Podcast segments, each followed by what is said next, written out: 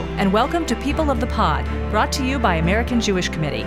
Each week, we take you beyond the headlines to help you understand what they all mean for America, Israel, and the Jewish people. I'm your host, Manya Brachear Pashman.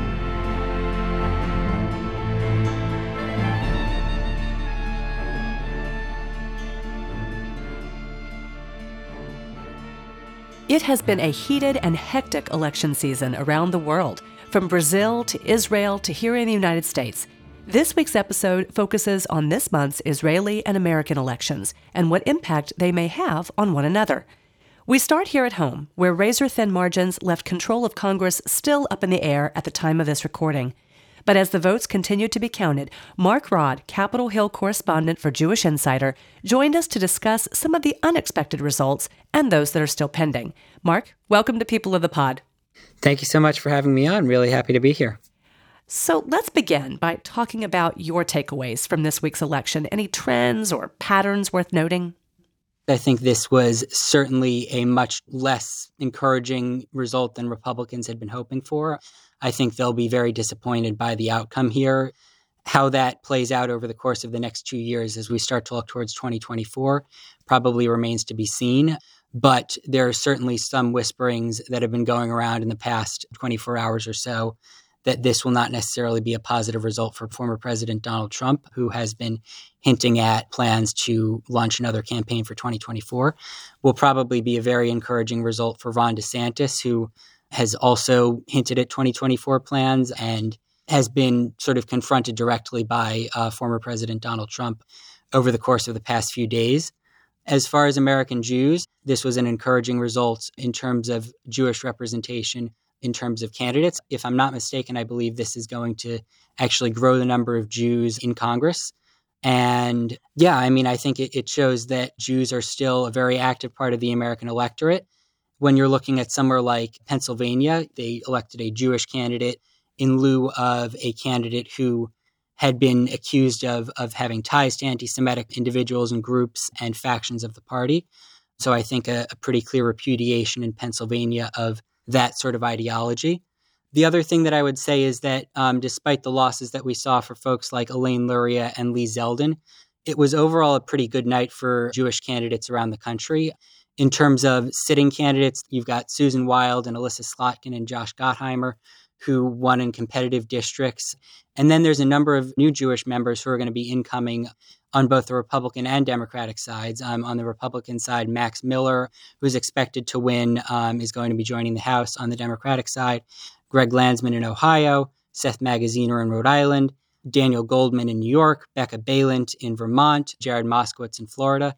And as of when we're recording this, a gentleman named Adam Frisch is coming in very competitively with Lauren Boebert in Colorado. Still remains to be seen who's going to pull off a victory there, but I think he's turned out to be much less of a long shot than a lot of people had thought. Let's organize this conversation a little bit and start with gubernatorial races. What were some of the more significant governor races and their significant outcomes? Sure. One that I think a lot of the nation had their eye on last night was the race in Pennsylvania between Josh Shapiro and Doug Mastriano. Shapiro came away with a, a fairly sizable victory there, which I think a lot of folks see as a real repudiation of some of Mastriano's politics of really sort of catering to the far right and catering to what some folks have described as sort of Christian nationalist and anti Semitic elements of the far right. Down in Florida, Governor Ron DeSantis was largely expected to win, but came away with surprising victories in certain areas of the state, particularly the first Republican gubernatorial victory in the Miami Dade area in quite a number of years. And so, really solidifying and locking down Republican margins down there in Florida. Another race potentially of interest for the Jewish community would be Colorado. Um, Governor Jared Polis also had been expected to win, but came away with as well a pretty sizable margin of victory. Polis is Jewish and will likely be someone to watch alongside Shapiro going forward. Kathy Hochul pulled out a pretty sizable victory in the New York area, even after Zeldin reached out to a large Hasidic population. That's right. Despite sort of some last minute momentum and, and some last minute attention on Zeldin's campaign, uh, Hochul did walk away with the victory here. You know, as far as exit polling goes, the exit polls have showed Hochul still walking away with the majority of the Jewish vote in New York. So I think there may have been a bit of expectations um, that were not met in terms of how much the Jewish vote would ultimately turn towards Zeldin in this race. Is that because of Governor Hochul's response to some of the anti Semitic incidents around New York? Is it because that vote perhaps was taken for granted by the Zeldin side and attention was paid too late? It's hard to say again at this point, being so close out, but there definitely were concerted efforts by Hochul and other Democrats up and down the state, including President Biden, to reach out to some of these Hasidic communities as well, um, these ultra Orthodox communities, and shore up Democratic support there. So let's move on to congressional races. Uh, I want to start in Virginia, where Congresswoman Elaine Luria lost her bid for reelection, and really she was she was kind of seen as an up and coming Jewish voice, perhaps even the the Jewish voice that would replace Ted Deutch in Congress, AJC's new CEO. Again, any explanation as to why she was defeated? Yeah, I was actually down in this district yesterday night for election day um, and throughout the day yesterday. So I was sort of was hearing a bit from folks on the ground. Talking to some Republican volunteers, there was a feeling that the economy and inflation were really driving factors that ultimately worked in favor of the Republican there, Jen Kiggans. There's also the redistricting situation, put Luria on her back foot um, coming into this race. The district looks a little bit different than it did previously, and in a way that set Luria sort of a in a very competitive race here, and you know having a real fight on her hands. So, speaking of Ted Deutch, I was looking at the 23rd Congressional District in Florida. Jared Moskowitz was elected to fill that vacated seat. Do you anticipate any particular shift with now Congressman Moskowitz in that district? In terms of Moskowitz's policies, in some interviews I did with him very early on in his campaign, he very much framed himself as kind of a natural successor to Ted Deutch and as a close ally of Ted Deutch. Um, said they're very much aligned on things like Israel policy and anti Semitism. And those are issues that Moskowitz has also been active on the state level in Florida, both as a member of the Florida state legislature so these are issues that Moskowitz has been active on as a member of the Florida House of Representatives and as the Florida Director of Emergency Management. So, in terms of their Israel policies, I would not expect, um, and their policies on anti Semitism, I would not expect too much of a, a change there. Um, Moskowitz has really committed himself to picking up Ted Deutch's torch on those issues and has said that he's going to follow on in the, the legacy that Representative Deutsch had set of being willing to stand up to members of his own party on these issues at times. You're speaking of members of his own party, sometimes referred to as the squad. Did the squad suffer any losses, gain any newbies in this election cycle? So, no losses for the squad this cycle, but their gains were somewhat blunted during the Democratic primary process this year. A lot of the sort of farther left candidates who had expressed some more skepticism of Israel were defeated in their primaries, with one exception being Summer Lee in Pennsylvania. She managed to come through her primary, which was really one of the major losses, the only really major loss for some of the pro Israel groups that were involved in the Democratic primaries this year. And despite some last minute efforts to defeat her in the general election, she will be moving on to Congress. One other name that um, may be joining sort of the squad aligned faction is Greg Casar in Texas, but he has expressed a more moderate position on Israel than a lot of his colleagues have and has expressed that he would be generally supportive of the U.S. Israel relationship, which was actually a position that led the local Democratic Socialist chapter to disassociate from him during the Democratic primary. So, the other thing I wanted to ask you, or the, the other state I wanted to focus on, is Georgia. We have Marjorie Taylor Greene winning by, I guess, a landslide is the right term there. And I'm just curious what your thoughts are on Marjorie Taylor Greene's renewed presence in Congress, especially amid a weaker Republican House than was expected. I mean, does this give Marjorie Taylor Greene a little bit more power? Are some of her Republican colleagues, is it possible that they will be trying to cater to her a bit more in order to secure her vote on issues that matter to them? I think that to speak broadly, a narrower majority in the House will certainly give more power to some of the farther right factions in the party. Marjorie Taylor Greene specifically, there had already been some discussions, even predating these election results, of her being given prominent roles, whether that be in Republican leadership or a role on the oversight committee she was seeking. Um, so there's been some reporting that there were already some efforts by House Republican leadership to cater to her. But I think that speaking broadly, last night's results, which it looks like are headed towards a smaller majority than Republicans had hoped for, will certainly give every member more of a voice.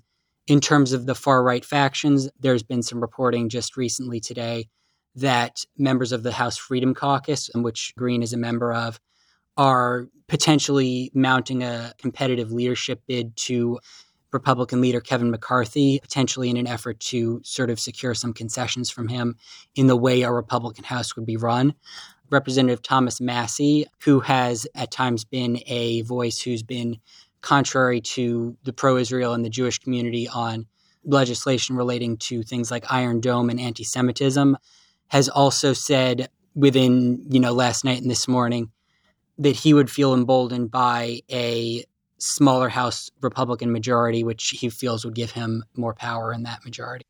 Certainly, the razor thin margins of this week's election will kind of illustrate the very deep divide, maybe even a deeper divide than what we thought we faced in national politics. And I am curious if that deeper divide is going to elevate some tensions and perhaps elevates the risk of more anti Semitism, more political violence in these months and years to come? You know, I don't really want to speculate too much on that. I think that's, you know, that's a that's a very complicated question. Does that deeper divide illustrate what we could expect or anticipate when it comes to US Israel relations? As far as US Israel relations, I think the thing that I'm frankly watching most at this point is the Israeli government because there have been some very prominent pro Israel Democrats, specifically Senator Bob Menendez, who leads the Senate Foreign Relations Committee at the moment and would likely be the ranking member if Republicans take the Senate, and Congressman Brad Sherman in the House have both said that they would have deep concerns about working with and about um, having folks like um, Itamar Ben Gvir in an Israeli administration, um, which it looks like they will be. So there may be some tension there between pro Israel Democrats and that Israeli administration. And then if you have a Republican House or a Republican Senate or a Republican House and Senate, they may use that as an opportunity to propose policies with regard to the U.S. Israel relationship or other Middle East policy that might put the Biden administration or Democrats in an uncomfortable position and having to take some votes that they might prefer not to take. Marc, thank you so much for, for coming, answering our questions when there are still so many questions unanswered and everything is still up in the air. But you have shined some light on some of the, the victories and hopes, uh, things that we have to look forward to after this election. So thank you. Thank you so much. Really appreciate it.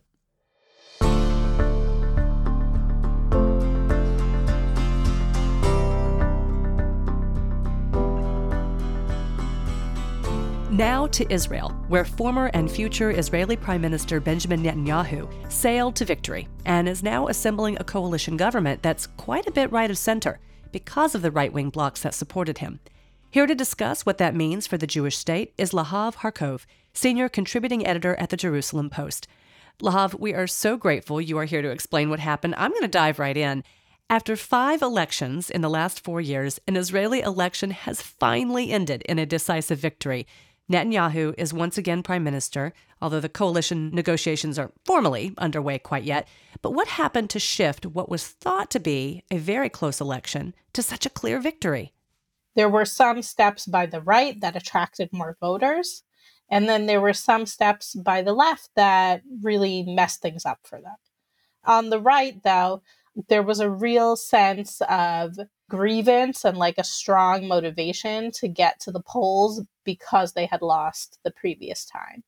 You know, like after four elections in which people sort of felt like, especially after, say, like the first two, where people felt like, oh my God, this is just not going to change. We're stuck in this endless cycle. This time, people on the right saw, oh, it did change. So they went out and voted. And for a while now, Israel has been a majority right wing country. I mean, when we talk about right and left in Israel, generally we're talking about the approach to the Palestinians and opposing land concessions, either entirely or mostly. So there's that. And there's the fact that there was a wave of terrorism in recent months. And that always helps the right, which is seen as tougher on terrorism. You know, and we could get into the real nitty gritty of it because there are sort of different things that attract people at different parties. But overall, and on the left, first of all, the solid left, Meretz and Labor parties, they have been in like sort of a death spasm for 20 years.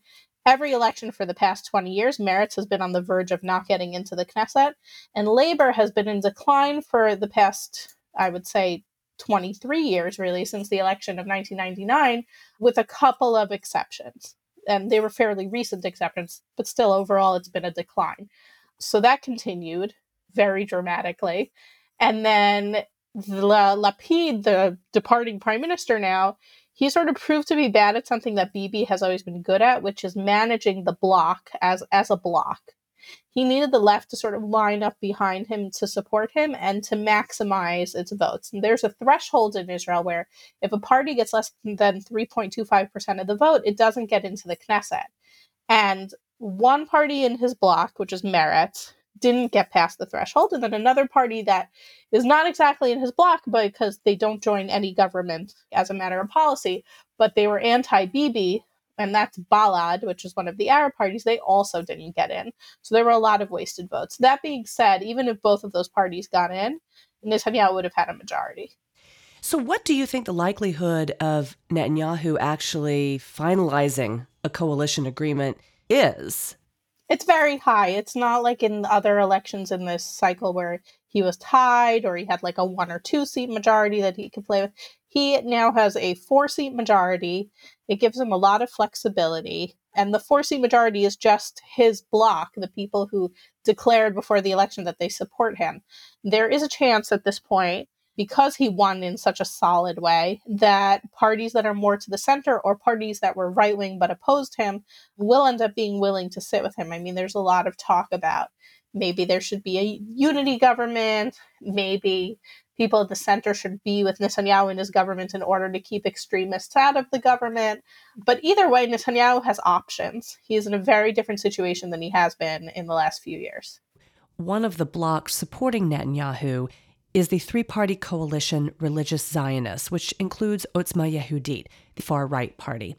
That party's leader pushed for granting immunity to soldiers accused of committing violent crimes against Palestinians. Some have said that mainstreaming such a party like this could endanger Israel's democracy. What are your thoughts on this? Yeah, I mean, contrary to Netanyahu's reputation, I think, especially his reputation outside of Israel, he's very conservative, not in the sense of he's the extreme right, but very conservative in the sense that he doesn't tend to do drastic things or make extreme moves. It's hard for me to see him backing things like that. And so, right now, in the coalition negotiations, they're not really asking for those things. Though I mean those are in their policies and I'm sure that they will try to promote it moving forward, but they're focused more on things like what jobs they'll have. There was a talk about wanting a sort of rollback of gay rights and Netanyahu came back and said no. So I just think the deportations thing especially, I just think that the system in Israel is such that everybody has to compromise, you have to work in coalitions. It's not like you know, if Trump has the white, I mean, now it's Biden, but if Trump has the White House and both houses of Congress, then in theory, it would be very easy for him to make sweeping changes. Like in Israel, you don't have the situation where you have the executive and both houses of Congress, and you also having the executive doesn't give you the power to make executive orders the way it does in the US. But anyway, those wouldn't be executive orders from Netanyahu anyway. I do think that, like, certainly the most extreme things that these parties are asking for, like, this is a system where people have to compromise, and I don't think that they're going to happen. That being said, the, what you mentioned about soldiers is very popular. That might have more of a chance. You know, if I were advising Netanyahu, though, I would point out to him that that makes Israel a lot more vulnerable to, you know, like international courts and things like that. Like at the moment, one of Israel's best defenses at the International Criminal Court, where unfortunately bad actors have decided to, you know, try to bring charges against Israel, is that we have a strong judicial system that does judge soldiers when they do something wrong. So, what kinds of maybe not sweeping changes, but significant changes can we expect to see after this coalition is formed? So, first of all, I don't know that we're going to see such sweeping changes because I don't think the government of the last year did that much to change that much, you know? Like they were able to get small things done, but they had such a shaky coalition and the opposition was so motivated that they didn't make any sweeping changes. That being said, I think from the side of the Orthodox parties, the Haredi parties, they are looking for some sweeping changes that might get support from this broader sort of right wing coalition, foremost of which they and every party in the Bibi bloc actually support something called the override clause. So there exists, Israel has what's called basic laws. We don't have a constitution, we have a few laws that not actually like legislatively, it doesn't really say it in the law, but through sort of judicial precedent have been elevated into almost a constitution like status. And one of them has a clause in it. It's it's freedom of occupation as in occupation what your job is, not the other occupation. But it has a clause in it that says that if the Supreme Court cancels a law based on this law, so like they say, oh, you can't I mean, the actual example is you can't ban people from raising pigs in Israel. This is like a real court case from the 90s. Then the Knesset can come back and, with a very large majority, repass that law, even though the Supreme Court turned it down. So, what this coalition really wants to do is broaden that to any law that's canceled by the Supreme Court. That if you have a special majority of the Knesset, they can still go forward with that law. And the reason the ultra Orthodox especially support that is that they want to be able to continue to be exempt from service in the army, which the courts have long said that they can't all be exempt. It can't be tens of thousands of 18 year olds who are exempt. If there's some sort of special case for a smaller number of them, fine, but there needs to be some sort of solution.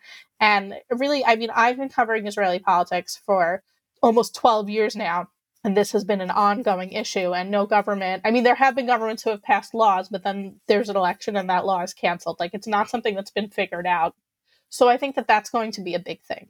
And then once that happens, there are other laws pertaining to, for example, how Israel treats illegal immigrants. That's really the big one.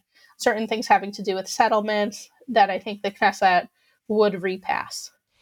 You said that Balad was out, they did not meet the threshold.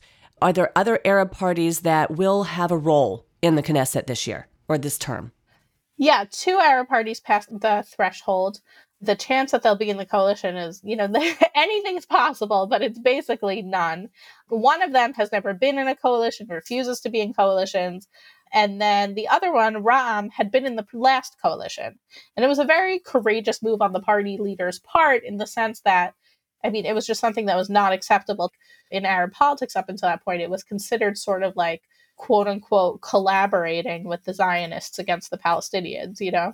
And the leader of the party, his name was Mansour Abbas, he said, no, we have constituents who have domestic concerns that are not being met because we're not willing to fully represent them. And so he actually joined the coalition.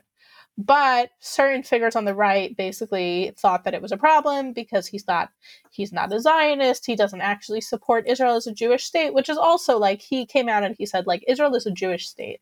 I'm not delusional. Like I realize that that's the fact. I'm not here to like change that necessarily, but it was not good enough for these people. There was a sense of they're affiliated with the Muslim Brotherhood, which is, you know, the Muslim Brotherhood is often a problem for Israel and other countries and of course Hamas being the Palestinian version of the Muslim Brotherhood.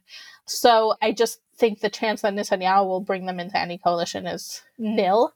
And so they will have the role that they've had historically always, which is that they're in the opposition. Okay, so does the Israeli left have any viable future at this point? Like, I don't think that, like, you know, demographics is destiny, then things like that, like, it could change, definitely. And I think that the reason that the right has been so ascendant for the past 20 years is that Israel has tried the left's like flagship solutions for problems with the Palestinians and they didn't go well, right? So it started with Oslo, which within days of Oslo being signed, there were bus bombings and the whole thing collapsed in 1999 when Ehud Barak offered 97% of the post 1967 land to the Palestinians. And they said no. And it continued with the disengagement, where Israel tried unilaterally to withdraw from land, right, with all of Gaza and we got thousands of rockets being shot at us by Hamas. So Israelis are very skeptical about concessions just from their, you know, lived experience. That being said, I do think we see often in the just in the election cycles of the past 10 years to some extent when the orthodox parties are a little bit too strident in what they're demanding, there is a pushback and it hasn't been enough of a pushback to really lose Netanyahu his premiership, but it's possible. You don't know. And the, the reason I said I don't believe demographics is destiny is because um, people on the right tend to have more kids. Orthodox people tend to have more kids. Traditional people tend to have more kids. Israel is the only Western country, or Israel has the highest birth rate of any Western country, right? It's beyond the level of replacement. And a lot of that is thanks to Orthodox people so, you know, in theory, but I think that making predictions based on demographics have long proven to be not the best sort of indicator politically. By the way, what is the state of Netanyahu's criminal case, and could any shifts in that change the look of the government going forward? Yeah, so Netanyahu is on trial, and it's been going on for a while now. It's still going on unless he is convicted after appeal, then it has no political effect on him. The law in Israel allows him to be prime minister while he's on trial. And his partners, like the people who still support him, know that. I mean, they know he's on trial. That was sort of part of this reshuffling where there were some parties on, like, you could call them maybe the moderate right. I would say maybe the secular right. They drifted away from Netanyahu in part because of the ongoing trial where they just felt it was inappropriate. But legally, he could keep going even if he's convicted by the lower court. It's only if he's convicted by the Supreme Court. And if that happens, or anything else for that matter, I mean, what is the likelihood of another election in the coming year? We've gotten so used to this being kind of an annual affair, but what is the likelihood of that continuing? I think at this point, there's just such solid numbers that are behind Netanyahu that this will last a while. I mean, on average, Israeli governments last, I believe it's like 2.8 years. So, you know, it's not such a long time, but I think it has a fair chance of lasting at least two years. Two more questions. One is more of a kind of mechanical, technical question. The polls were saying that this was going to be a neck and neck race, right? I mean, that it was going to be much closer than it actually was. Does the outcome have any consequence for polling in Israel? Has, is there going to be a discussion about that? There's always a discussion about that, I would say. I mean, there's so many factors, right? You don't have one person running against another person. So the polls are always like, there's always something that's off enough that people are like, oh, the polls are not good. I would say when we talk about it being neck and neck, I at least saw, and I, I had written this, that I saw this election as an election between Netanyahu and another election. When you look at the people who say Yair Lapid could have feasibly formed a coalition with, they weren't neck and neck with the people Netanyahu could have feasibly formed a coalition with. There were about four seats, possibly more, that were not going to be in any coalition. And so it's only neck and neck if you look at it as will Netanyahu have a government or there won't be any government and we'll go to another election. It wasn't really neck and neck between left and right. My last question is just really open ended. I mean, is there anything that we haven't discussed here that you think is quite important for people, especially American Jews, to know about this election and its outcome? From the responses I've been getting from the American Jews I've been talking about, they're like really worried about a wholesale sort of rollback of, of rights and things like that because this coalition has quite a few people on the far right. And I would say it's not going to get better in the sense of a lot of the things that the American Jews care about, like religion and state issues, what conversions are accepted, what's going to happen at the Western Wall. But I think that the system works very well in Israel. And the idea that you have to have coalitions where people have to compromise and figure things out and work together works well in Israel, usually. And so don't panic. That's what I want to tell people. The system works. It's not the first time we've had extreme people. It's maybe different circumstances, different kinds of extreme people, but I, I think that, you know, it just won't be so different from the way things were maybe three and a half years ago. Well, thank you so much, Lahav. I really appreciate you kind of breaking this down for us. Happy to be here. If you missed last week's episode, don't forget to listen to our latest conversation with Jewish college basketball coach Bruce Pearl on why he took his Auburn University men's basketball team to Israel on a first of its kind Birthright for College basketball trip. Thank you for listening. This episode is brought to you by AJC. Our producer is Atara Lakritz. Our sound engineer is TK Broderick. You can subscribe to People of the Pod on Apple Podcasts, Spotify, or Google Podcasts, or learn more at ajc.org slash people of the pod. The views and opinions of our guests don't necessarily reflect the positions of AJC. We'd love to hear your views and opinions or your questions. You can reach us at peopleofthepod at ajc.org. If you've enjoyed this episode, please be sure to tell your friends, tag us on social media with hashtag peopleofthepod, and hop on to Apple Podcasts to rate us and write a review to help more listeners find us. Tune in next week for another episode of People of the Pod.